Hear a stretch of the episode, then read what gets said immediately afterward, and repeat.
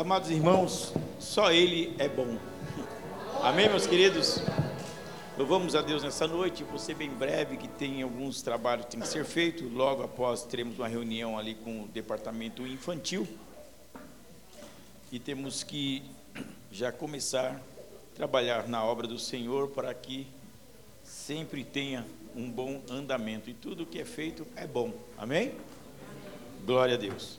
E depois nós iremos orar. Me lembrem aqui de orar pela oração pela adolescente que não está bem na sua vida espiritual, Mariana.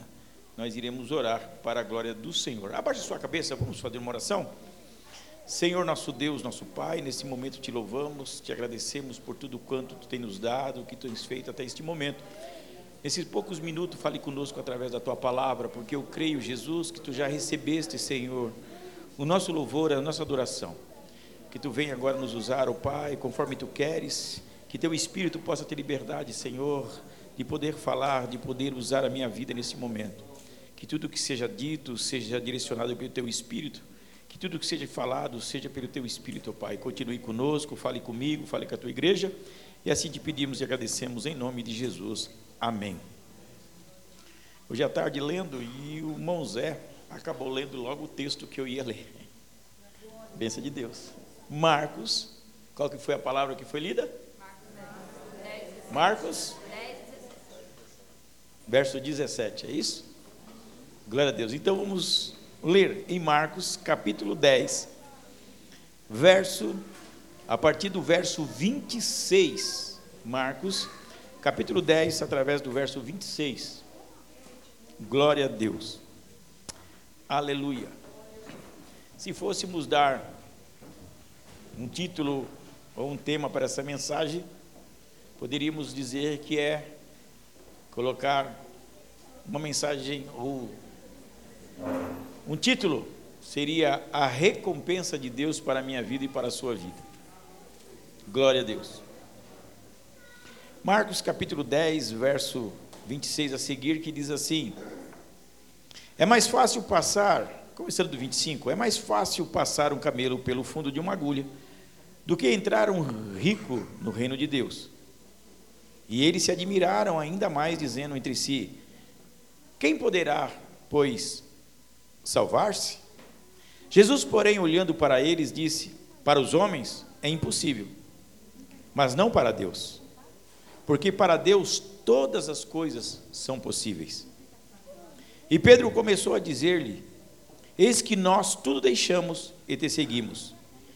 E Jesus respondendo disse: Em verdade vos digo que ninguém há que tenha deixado casa, ou irmãos, ou irmãs, ou pai, ou mãe, ou mulher, ou filhos, ou campos, por amor de mim e do Evangelho, que não receba. Cem vezes tanto já neste tempo em casas, irmãos, irmãs, e mães, e filhos, e campos, com perseguições, e no século futuro a vida eterna. Porém, muitos primeiros serão derradeiros, e muitos derradeiros serão os primeiros. Amém? Então, esse aqui é um texto que o irmão Zé já leu, que fala sobre o mancebo rico. E esse Mancebo diz o texto aqui, no verso 18, e Jesus disse-lhe: Por que me chamas bom? Ninguém é bom senão um que é Deus. E continuou Jesus dizendo: Tu sabes os mandamentos: não adulterarás, não matarás, não furtarás, não dirás falsos testemunhos, não defraudarás alguém, honra teu pai e a tua mãe. E porém, respondendo, lhe disse: Mestre, tudo isso guardei desde a minha mocidade. E Jesus, olhando para ele, o amou. Achei, achei interessante essa posição de Jesus. Jesus não o repreendeu. Jesus não ficou triste com ele, muito pelo contrário. E porém, respondendo, lhe disse: Mestre, tudo isso guardei desde essa da minha mocidade. E Jesus, olhando para ele, o amou e lhe disse: Falta-te uma coisa. Vai, vende tudo quanto tens e dá aos pobres, e terás um tesouro no céu, e vem e segue-me. Aqui até parece, quando nós lemos aqui assim de imediato, até parece que Jesus não queira ou não quer que você tenha bens. Não, não é isso. Não é isso. Porque Deus conhece o coração de cada um. Deus sabe onde o seu coração está. Podemos chamar isso até de idolatria. Quando nós falamos de idolatria, a primeira coisa que pensamos são santos, são outros deuses. Mas não, idolatria não se prende só a isso. Às vezes você é idólatra pelo seu filho ou pela sua filha. Às vezes você idolatra seu marido, a sua esposa. idolatra o carro que você tem. Idolatra o trabalho que você tem. Idolatra a posição que você tem. Idolatra o conhecimento que você tem. E quando falamos de idolatria, é onde o nosso coração está preso. Jesus nos mostra nessa passagem que o coração dele estava preso a essas coisas. E se trazer para os nossos dias de hoje, também não é diferente. Muitas vezes deixamos de fazer as coisas para Deus, porque estamos presos nas coisas que agradam a minha vida e a sua vida.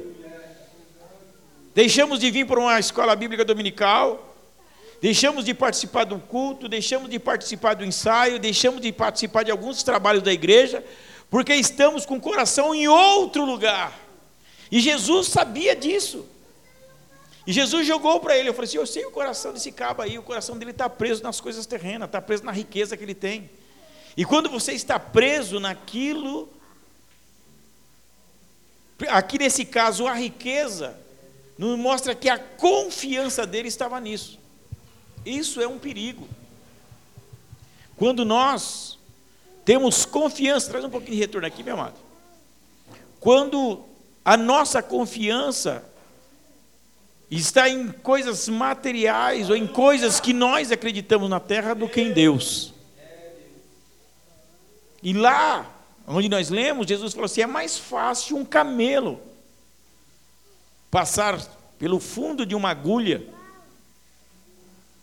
do que um que tem riqueza entrar nos, no reino dos céus.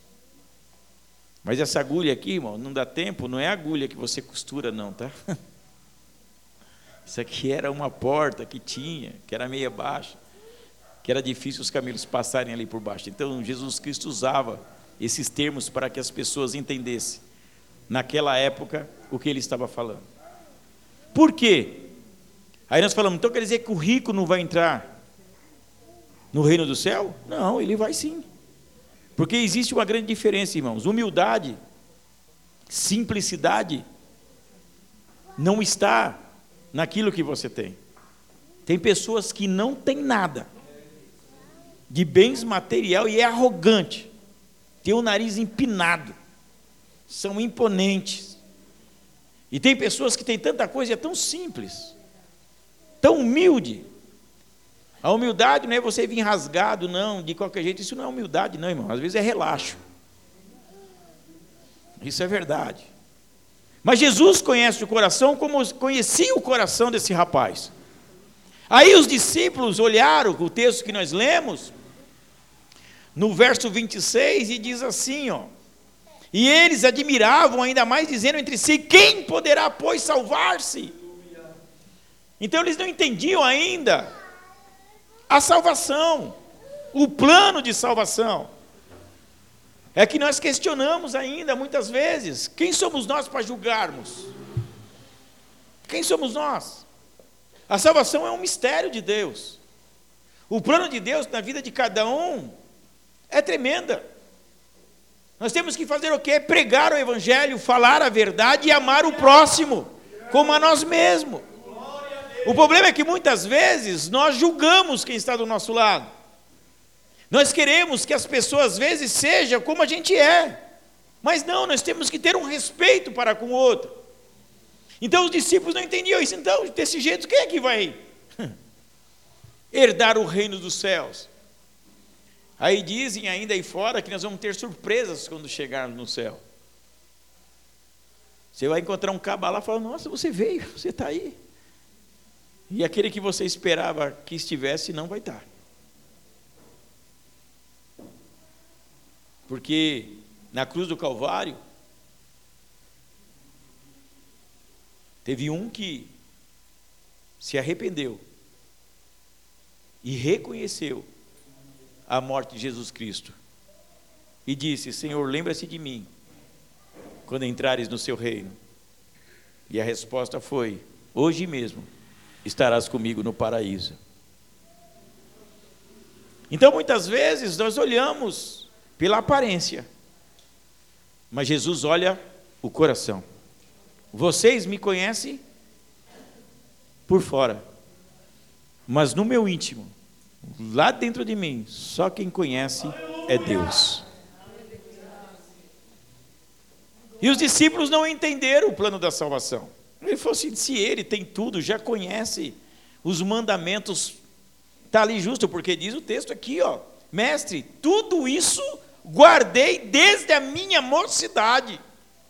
Ele não adulterava, ele não matava, ele não furtava, não dizia falso testemunho, não desfraudava ninguém e ainda honrava o pai e a mãe. Mas Jesus, conhecendo o coração dele, ele poderia fazer tudo isso. Mas o texto nos mostra, se você começar a analisar, o texto nos mostra que ele fazia tudo isso, mas a confiança dele não estava em Deus, estava no dinheiro, na fartura que ele tinha. É por isso que muitas vezes as pessoas que não conhecem a esse Deus, vê muitas situações que nós passamos, talvez não temos nem casa para morar, Passamos, às vezes, certa necessidade que até para você conseguir comer um franguinho no final de semana é difícil. Mas quando chega no domingo, você se arruma e vem alegre, aleluia, para a casa do Senhor, aleluia, porque você está acreditando e confiando que Deus vai suprir a sua necessidade e o que o milagre está próximo e a recompensa virá. Aleluia! E é isso que nós temos que crer e acreditar. A sua confiança não pode estar naquilo que você tem, mas acreditar e confiar no Deus que você serve. E tudo tem um processo. Tem um processo. Quando você cozinha, as irmãs estão na panela de pressão, e você começa a cozinhar algo ali dentro, e quando está pronto, deu a hora, deu um minuto, que você pega, você desliga a panela. Eu pergunto: você abre a panela de uma vez? Sim ou não? Não. Você tem que esperar sair todo o ar quente lá de dentro. Aí depois, com cuidado, você vai lá e tuf, abre a panela. Isso fala de processo. Então, muitas vezes eu e você, para recebermos de Deus, passamos para um processo, e nesse processo, Deus vai te ensinar a confiar e acreditar nele. E os discípulos não entenderam isso, dizendo, e eles admiravam ainda mais, dizendo entre si: Quem poderá, pois, salvar-se? Jesus, porém, olhando para ele, disse: Para os homens é impossível. E muitas vezes pensamos dessa maneira aquele ou aquela não tem mais jeito. É impossível. Essa pessoa se converter, aceitar a Jesus, reconhecer, saber que é Jesus, é impossível, não tem como. Essa pessoa xinga, não respeita, zomba, ataca pedra, não te respeita, esse aí não tem jeito. Mas para Deus, nada é impossível. Talvez você tenha um parente, filho, esposo, não sei, que você até deixou de lado falou: Isso aí não tem mais jeito. Isso aí é inferno sem curva. Quero dizer que para você pode ser impossível, mas para Deus não é impossível. Deus pode chegar na hora certa, no momento certo e transformá-lo e ser um grande servo, um grande pregador da palavra de Deus. E Pedro começou a dizer-lhes: Eis que nós tudo deixamos e te seguimos. E Jesus respondendo disse: Em verdade vos digo que ninguém há que tenha deixado, acho interessante o que Jesus coloca aqui, tenha deixado casa, ou irmãos, ou irmãs, ou pai, ou mãe, ou mulher, ou filhos, ou campos, por amor de mim e do Evangelho. Irmãos, não é largar, não é deixar. Eu disse aqui que muitas vezes nós idolatramos nossos maridos, nossas esposas, nossos filhos. Mas a Bíblia diz: amai a Deus acima de todas as coisas. O primeiro amor é dele, fala de primícia. Na sua família, na sua vida, o primeiro lugar tem que ser Deus. Foi nesta palavra que Deus começou a trabalhar na minha vida através da minha esposa. Que quando eu não conhecia Jesus, já disse aqui, ela olhou para mim e disse assim: Olha, eu sei que você me ama eu sei que os meus filhos me amam. Eu sei que os meus pais me amam. E acredito no amor de vocês e eu também amo vocês. Mas antes de amar vocês ou vocês me amarem, Jesus me amou primeiro. Aleluia. Isso é colocar Jesus em primeiro lugar nas nossas vidas. E era isso que Jesus Cristo estava dizendo: não é para você largar seu filho, não é para você largar sua esposa, não. Mas saiba que em primeiro lugar na sua vida é Deus. E o pastor Elias já disse aqui: o pastor Elias sempre nos ensinava primeiro Deus, para nós que somos homens, que somos cabeça da casa, primeiro Deus, depois eu, depois a minha família e depois a igreja. Porque se eu estou bem com Deus, estou bem com a minha família. Se eu estou bem com a minha família, eu, melhor, estou bem com Deus, estou bem comigo. E se eu estou bem com Deus e, e bem comigo, estou bem com a minha família. E se estou bem com a minha família, eu estou bem com a igreja. Então, primeiro você tem que colocar Deus primeiramente na sua vida. Jesus disse: pai ou mãe ou mulher ou filhos ou campos por amor de mim. E é o que? Ao evangelho. Amor às boas novas. Quem tem por amor por Cristo e tem amor ao evangelho, não tem vergonha de falar do amor de Deus aonde for. Primeiro, ele é convicto da salvação dele. Segundo, ele é convicto se ele morrer, ele vai morar no céu. Terceiro, ele sabe em quem ele confia, em quem ele acredita. Só que muitas vezes as pessoas têm vergonha do evangelho.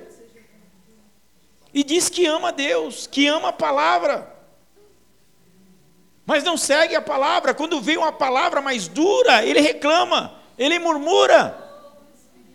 Não a palavra do homem, mas a palavra de Deus. E eu dizia hoje que tem quatro pontos para uma família, que são os deveres, que são os direitos, que são as restrições, mas também tem a punição. Então há momentos que Deus nos lança uma palavra dura aos nossos corações. Por quê? Porque Ele zela e Ele cuida aquele a quem Ele ama. É por isso que nossas vidas às vezes tem um processo que nós temos que passar e muitas vezes não entendemos. É por isso que eu disse no comento que nós temos que buscar um discernimento espiritual para que nós possamos entender as coisas do reino. Porque aquele que é carnal, aquele que não vive o mundo espiritual, ele não vai entender. É por isso que tem muitos jovens e adolescentes, eu digo jovens, que ele está começando a vida. E por que não dizer muitos irmãos e irmãs que estão na, na, na casa do Senhor por muito tempo, não entende ainda, porque ele está olhando pelos seus olhos carnais. E às vezes a pessoa está pregando ele está achando que é bobeira. Eu não acredito, porque ele não tem o discernimento ainda espiritual. Era o caso de Pedro e os apóstolos, não estava tendo discernimento espiritual para entender que para Deus é possível sim salvar quem Ele quer. Aleluia! E agora que estamos na graça, o sangue de Jesus pode alcançar a qualquer um. Aleluia! Pode alcançar aquele que está prostituindo agora, aquele que está agora roubando, aquele que está sequestrando. E eu creio que quando essas pessoas têm assim, tem alguém, uma mãe de joelhos dobrado, orando por ele, clamando por ele, e no momento certo, na hora certa, o Espírito Santo vai lá e arranca ele, e de repente você vê ele pregando a palavra do Senhor. É isso que nós temos que entender. Então há uma solução para o teu filho. Há uma solução para a tua filha, há uma solução para o teu marido, para o teu vizinho, para o teu parente, para a tua esposa, há uma solução, e essa solução chama-se Jesus Cristo. Aleluia. Acredite. Ah, pastor, mas você não sabe o que eu estou passando. Com meu marido lá em casa, você não sabe, você não, não tem nem noção. Aleluia. Eu quero dizer para você que eu não sei mesmo, mas tem um que sabe de tudo. Tem um que quando você fecha as portas do seu quarto e dobra os seus joelhos, ele ouve. E no momento certo, depois do processo, ele vem ao seu encontro e traz a solução para a sua vida. Mas para isso nós temos que crer. Então ele estava para esse jovem: você tem tudo. Você tem dinheiro, trazendo para os dias de hoje, você tem sua casona, você tem seus carrões, você não faz tudo isso, você segue os mandamentos, mas você ainda não está preparado para me seguir, porque ainda você não me conhece, você não sabe quem eu sou, você não sabe o que está preparado para você ainda.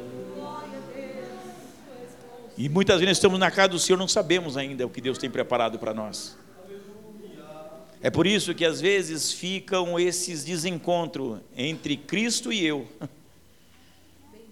entre Cristo e você, porque você ainda não entendeu a morte de Cristo na cruz do Calvário, o plano da salvação na minha vida e na sua vida. Confie em mim, acredite em mim, espere mais um pouco, só confie, para você ver o que eu vou fazer na sua vida. E quando Deus vem, como a nossa irmã Thaís acabou de dizer, quando está na direção dele, quando está no plano dele, parece que vai dar tudo errado aos nossos olhos.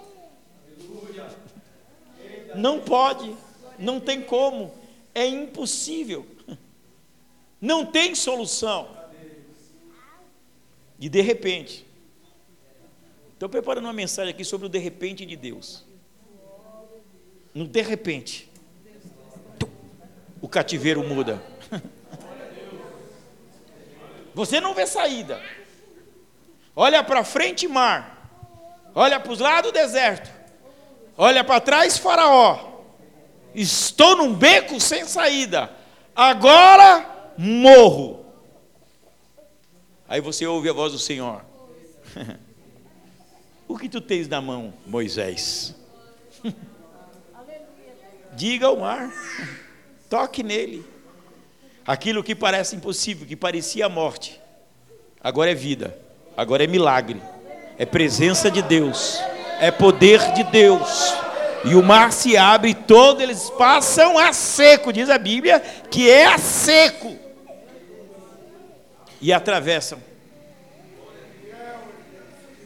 E é isso que nós precisamos entender. É no momento, é no de repente de Deus. E estavam todos ali reunidos, quando de repente, tinha uns que tinham desanimado, tinha uns que já estavam até desacreditados, teve alguns que foram até embora. Eu creio que naquele momento falaram, falaram assim: olha, vocês vão ficar aí? No linguajar de hoje, rapaz, vocês são trouxas, eu vou embora, estou cansado, nada vai acontecer. Mas teve aqueles que confiavam e acreditavam: ficar em Jerusalém até que sejais revestido de poder. E quando todos aqueles desistiram, ficaram aqueles ali ainda esperando e aguardando a promessa. E diz o texto: de repente, quando ele menos esperava, vem um som de como um vento impetuoso e encheu aquele lugar. E ali eles receberam a promessa do Espírito Santo sobre a vida de cada um. E é assim nas nossas vidas, meus amados. Não pare, não desista, prossiga, seja perseverante. Que quando você pensar, de repente, a benção vem. Não saia da brecha. Não saia do seu lugar. Aguarde. Era isso que Jesus estava falando. Aí Jesus, como eu disse, vem com a recompensa. Aleluia.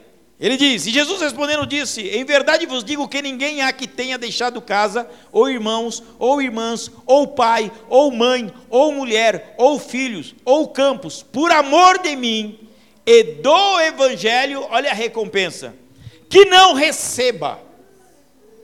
Cem vezes tanto já neste tempo, em casas, e irmãos, e irmãs, e mães, e filhos, e campos, com perseguições, não é fácil ser crente.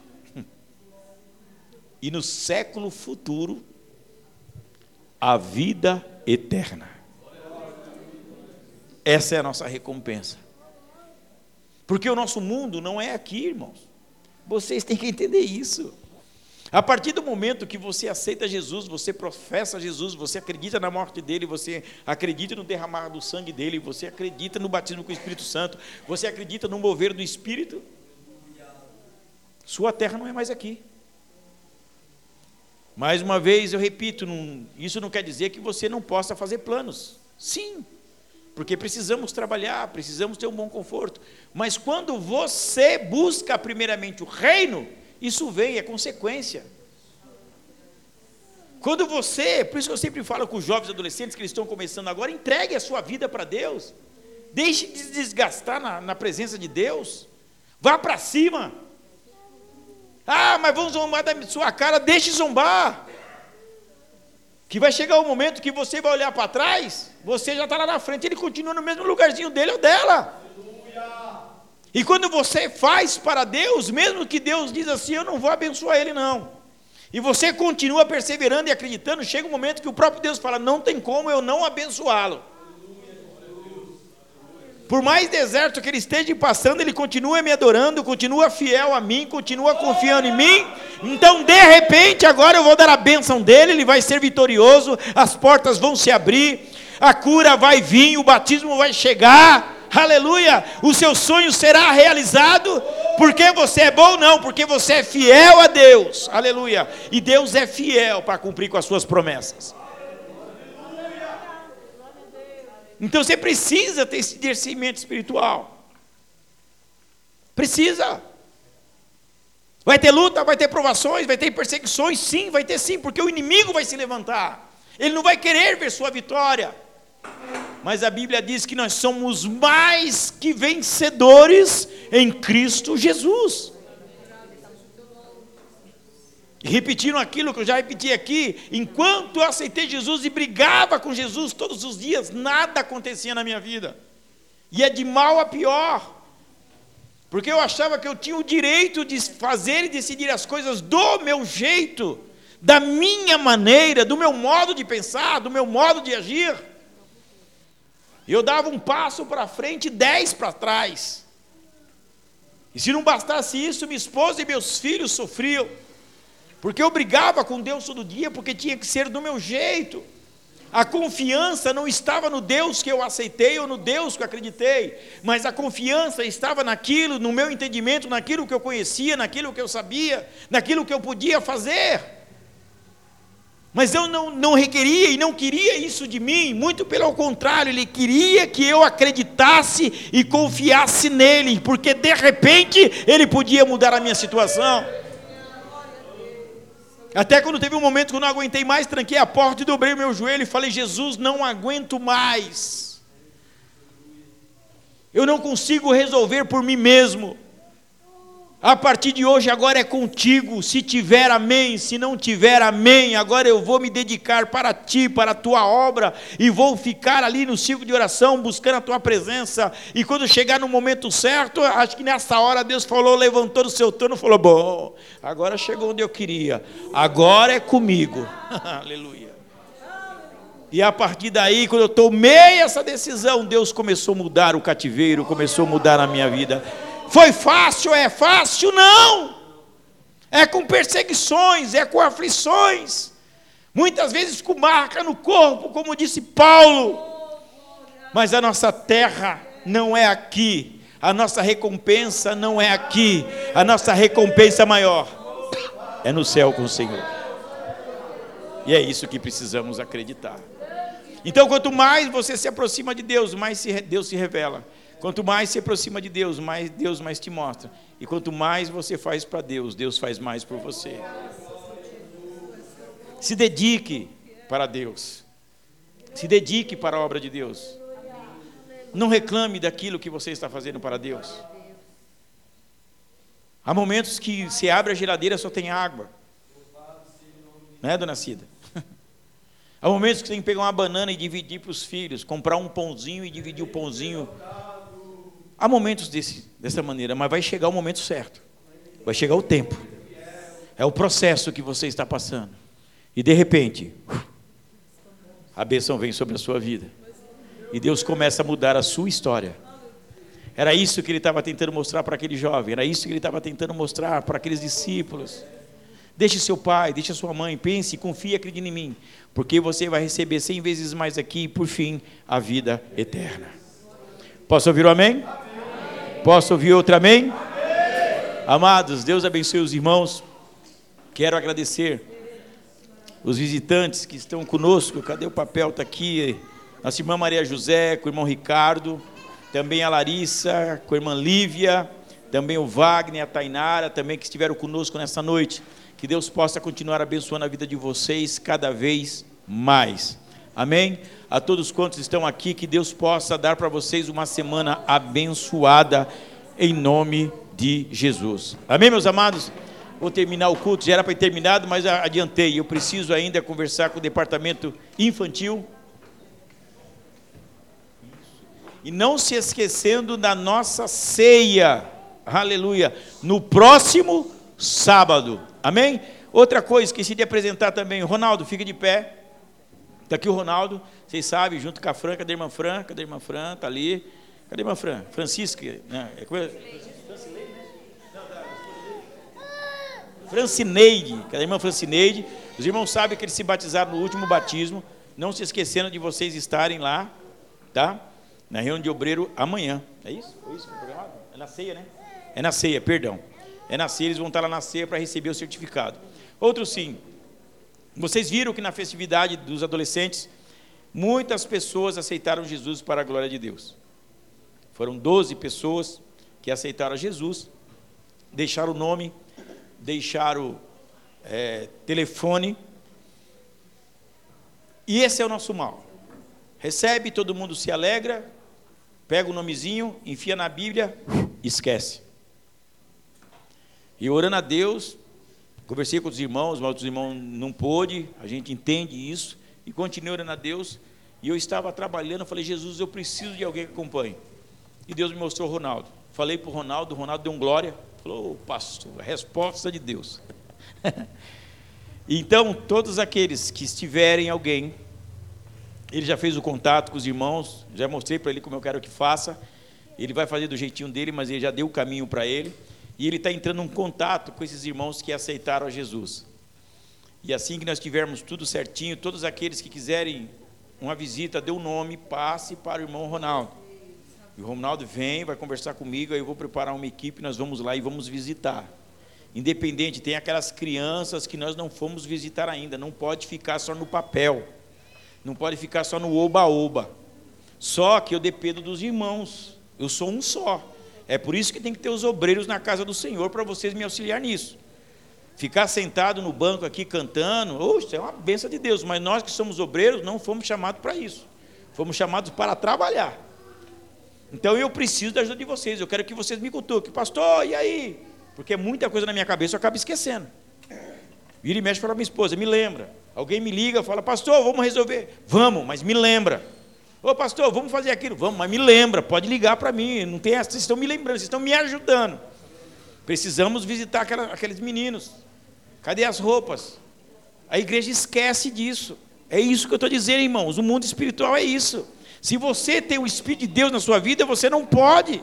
Você tem que estar. Oh, cadê aquelas crianças? Não é só o pastor, não, é você, meu irmão. Não é só os obreiros, não, é a igreja. Assistência social. Irmão, se você tem lá um pacote de arroz, mas pastor, só tenho um. Dê um quarto, faz um potinho, amarra, não, eu vou dar, porque Deus vai multiplicar, irmão. Aprenda isso, começa a repartir com o seu próximo. Ah, mas eu tenho vergonha de levar, não tenha vergonha não. Aquela mulher só tinha uma moedinha. E ela não tem vergonha, ela foi lá e colocou o que ela tinha.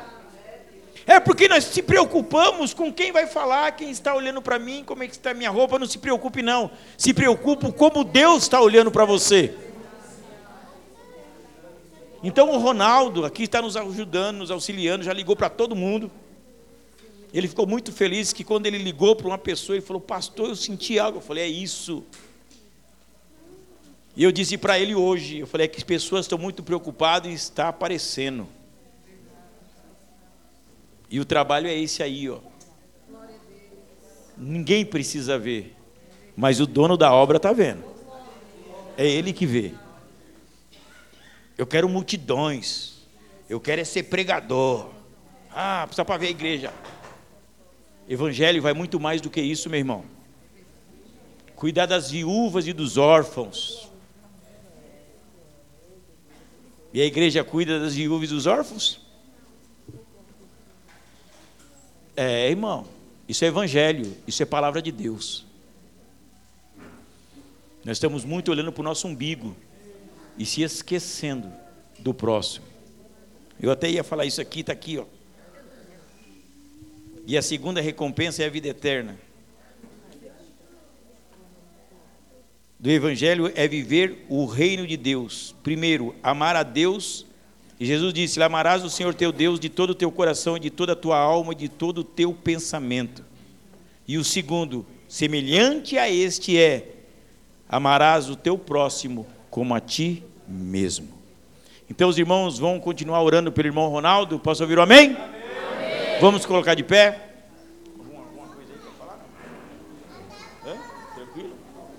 Vamos viver mais, irmãos. Vamos viver mais a igreja do Senhor na terra.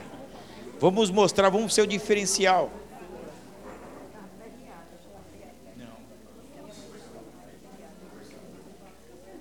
Nós vamos fazer uma reunião com o departamento infantil agora, tá bom? Tá, já está arrumadinho aqui, nós vamos sentar aqui atrás. Tá bom, meus amados? Então não se preocupe que eu vou descer e vou fazer essa reunião, porque a hora já se foram.